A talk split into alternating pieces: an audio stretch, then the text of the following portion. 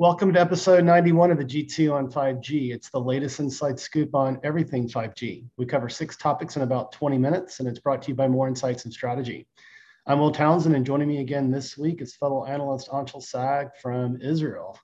Let's get started with my first topic. So, there have been several announcements from T Mobile. Both you and I, Anshel, are going to cover these. I'd like to cover two. One was an announcement between T-Mobile and BMW last week for uh, 5G connectivity in BMW automobiles. Our principal analyst and chief analyst, Patrick Moorhead, actually published a Forbes article. So if you're interested, Google Pat Moorhead Forbes, and you'll be able to find that article. But um, you know, it's no surprise to me that BMW chose T-Mobile because, as you and I have been discussing for many months, if not many years, T-Mobile has been in the lead position with respect to building out a complete 5G network. And so from my perspective, it makes sense that, uh, that BMW chose T-Mobile. And sort of in that same vein, this week, there were a slew of announcements from T-Mobile. Both you and I were on calls, as well as we had a, an analyst one-on-one with several of our colleagues with, uh, with Neville Ray and John Saw. But one of the most significant announcements from my perspective was a program that they announced around DevEdge.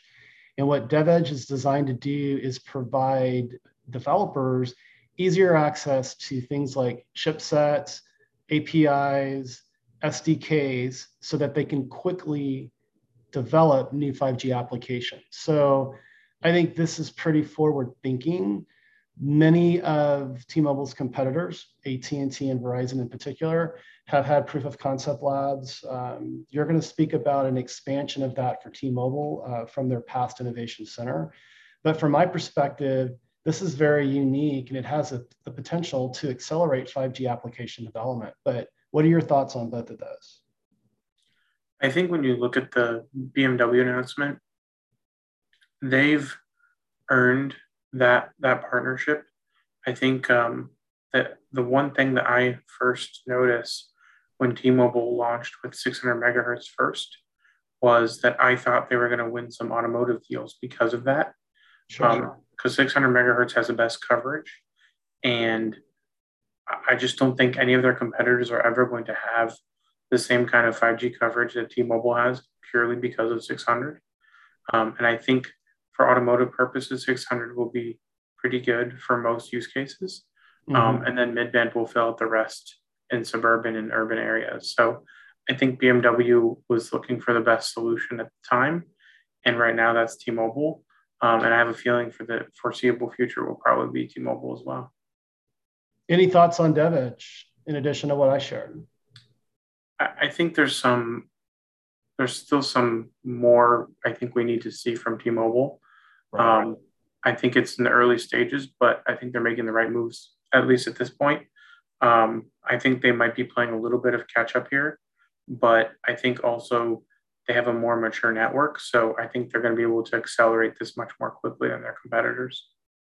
I agree. There aren't a lot of details on the, the developer kits that are going to be available. They did speak to the fact that they will offer the first 1,000 of those developer kits at no charge. So there'll be some sort of charge for that.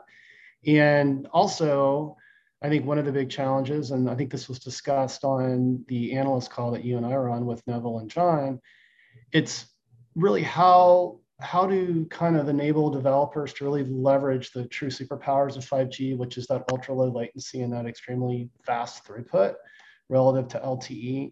I think that'll be another challenge as well. But again, details were a little murky, but they should be materializing in the coming uh, you know weeks and months. And Rob Roy, uh, I like that. It sounds like a very Western name. He's the executive that's leading this at T-Mobile, and uh, we might have an opportunity to speak with him in the future, maybe even on one of our podcasts. But that's a nice segue to your first topic, and you want to talk about some of the other announcements that T-Mobile had this week.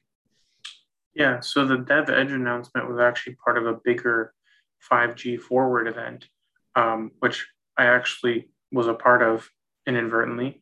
Um, on and, the sizzle reel, yeah, yeah from one of our podcasts. This podcast, in fact. Um, and they announced, you know, this 5G innovation hub, um, which is kind of like a, an accelerator for um, startups that want to be able to take their applications and get them on T-Mobile's network quickly. Um, yeah. I think it's going to be very interesting to see how that works. Um, you know, this innovation hub has like a drone testing facility built inside of it. It has 3D printing for rapid prototyping, and they're also going to be giving people money, um, mm-hmm. which means that they're going to actually fund some of these startups to ensure that they have a future and that they can be successful. Um, they didn't really give a concrete number um, on, on what that funding will be, but it sounds like it's going to be a considerable amount of money. And I think they're going to, you know, they're going to invest at every stage possible based on what they think um, makes sense. Um, mm-hmm. but I think they've already got a good stable of companies that they're working with, and I think that that list will only grow with this um, innovation hub edition and you know the announcement of funding, as well as um, they did kind of allude to the fact that they are going to be using or they are using augmented reality for 5G tower deployments, mm-hmm. and they're also using digital twins, um, which are both XR technologies. Um, and I, you know, they kind of alluded to them very quickly in the in the launch, but um, there's a chance that we might actually find out more about them in the future. Um, yeah. But it sounds like T-Mobile is already leaning into XR internally. Yeah, it's definitely an area of passion for you. My thoughts on the what they're calling the hub. I think that's great. I do think that they're playing catch up to Verizon and AT&T. Verizon's had its alley in Chelsea that I've actually visited in the past pre pre pandemic, and then um, AT&T, uh, obviously AT&T Labs. That's a huge lab effort. Um, they had a foundry program. I actually was able to visit several of the foundries, including one in uh, Tel Aviv, where you happen to be today. And um, that that program is now defunct, but um, but certainly from my perspective, this this kind of brings T-Mobile sort of up to par with their competitors. What I'll be curious to find out, you know, with you know, you mentioned the investment in some of these startups. I mean, certainly this could be a real hotbed for T-Mobile to monetize new 5G applications and use cases. And that's been a real challenge when you look at the, you know, the LTE, you know, era and um, a lot of the over-the-top players, you know, leveraged all of the billions of dollars in spectrum purchase and network build out to uh, to monetize that. And really, the operators didn't do a good job, in my mind, of monetizing that. So, I think these lab efforts and these incubator efforts are tremendous opportunities for for all the carriers, not only T-Mobile but AT&T and Verizon, to actually monetize some pretty interesting 5G use cases. So but good stuff. Let me move to my second topic this week, and I want to talk about Verizon. And this actually, this news broke last week, but Verizon announced that they had landed an over billion dollar US Department of Defense contract. A lot of this on the surface seems to be, you know, uh, voice and, you know, s- some telephony connectivity and that sort of thing. But certainly we've talked about the military applications for 5G and private 5G and all that sort of thing. So I didn't see a lot of depth with respect to 5G. I mean, obviously, Verizon's been very focused in prioritizing its millimeter wave build out for its ultra wideband service. And that simply just, you know, it's got the challenges, you know, propagation and scale and that sort of thing. But this could be a nice beachhead, you know, not to use a military term, um, for Verizon to you know really you know bring some you know some innovation and some wherewithal into um, what the, the DoD wants to do with 5G. But would love to get your input on that. Yeah, it seems like the DoD is uh, diversifying their their partners in 5G. Um, you know, we know they're working with AT&T. It sounds like they're now working with Verizon, and we also know they're working with Dish. So, um, yeah, it sounds like T-Mobile is the only one left to sign some kind of deal with the US government uh, on 5G. Well, let's move to your second topic this week. You want to talk about iPhone. Yeah. So, in the previous podcast, we talked about the iPhone SE um, getting launched and that it would be a, uh, a 5G phone from, from Apple. Uh, and the first 5G phone from Apple without millimeter wave.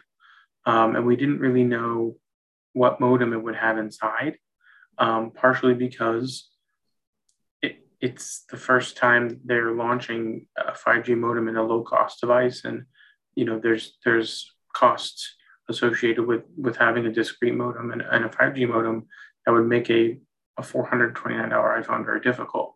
So yeah, we were kind of pontificating over what modem it might be, and we now know it's actually a Qualcomm modem, hmm. um, but it is not an X55 and it is not an X60. It's an X57 which is not a modem that has previously existed in any way, shape, or form, which means that it's most likely a derivative of the X55, um, possibly with some kind of die shrink um, to make it more power power efficient. Um, mm-hmm. Um, but it is interesting because iPhone SE is sub six only, no millimeter mm-hmm. wave, yeah. and it's a two by two, so it's not going to be as fast as a lot of these four by four uh, MIMO devices. So we'll see what happens in terms of real world performance. People just got their devices late last week. Um, so people are, you know, teardowns are only coming live now. And this is how we're finding out that it's got an X57 modem in it. Yeah, you know, and that makes sense to me, right? Because the SE is positioned as the entry level for Apple, right? So that doesn't surprise you, does it? No, I, I think it makes total sense. It was kind of just a question of you know which modem were they going to pick based on the cost profile of the device and it looks like you know this x57 might have might might be might become like an apple exclusive uh, um, modem because they haven't oh. Qualcomm hasn't announced it for any other customers or in inside of its own products interesting interesting well let's move to my third and final topic this week and i want to talk about qualcomm and a startup called movandi they're teaming up for millimeter wave deployment. And Qualcomm's been focused on this for quite some time. Um, there's a lot of IP that they're investing into stretching the propagation for, for millimeter wave, which is its big Achilles heel. And Movandi has been um, a startup that's been focused on uh, repeater technology as well. So to see the two of them come together, I think is quite compelling. The details are um, basically Qualcomm is going to be providing its uh, FSM 5G RAN platform, and uh, it's going to help um, lower the cost and deployment of what Movandi is doing. Um, so I think you know this is an area that you know needs you know further you know investment from my pers- my, my perspective, just because you know the the power and the performance of millimeter wave are so tremendous, but it's just again that limit in, in propagation. But what are your thoughts?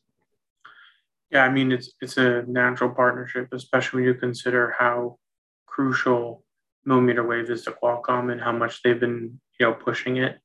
Um, I think Movandi is a natural partner for them, and and for Qualcomm to help Movandi reduce costs and power is is also a great thing for Movandi. So I think it's just a great partnership in general. Yeah, I think both companies are bringing a lot to uh, the millimeter wave table, so it'll be interesting to see how uh, that continues to roll out. But let's hit your third and final topic, and you want to talk about AT&T and some new 5G global roaming. Yeah, so AT&T is enabling global roaming in 35 cities, specifically for 5G. Uh, this is going to be on specific 5G devices. It's kind of an expansion of what they've already been doing. Uh, they already started allowing 5G uh, roaming on some select markets, on some select devices, but they're broadening the program and making it available to their day pass users who are paying $10 a day uh, mm-hmm. for unlimited data. Um, but you know, this is an interesting expansion because it's probably the biggest we've seen so far from all the carriers in terms of enabling 5G outside of the home country. Um, that said, uh, T-Mobile does allow 5G uh, in countries like Canada and Mexico. Um, I've experienced that already, but it's not the same as 35 countries abroad.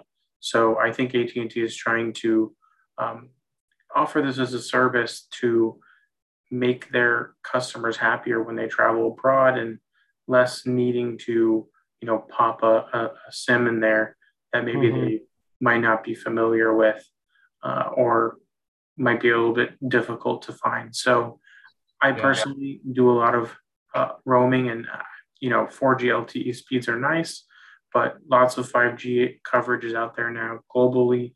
And I think a lot of people want to be able to take advantage of it with their with their own devices without having to go out and buy a SIM.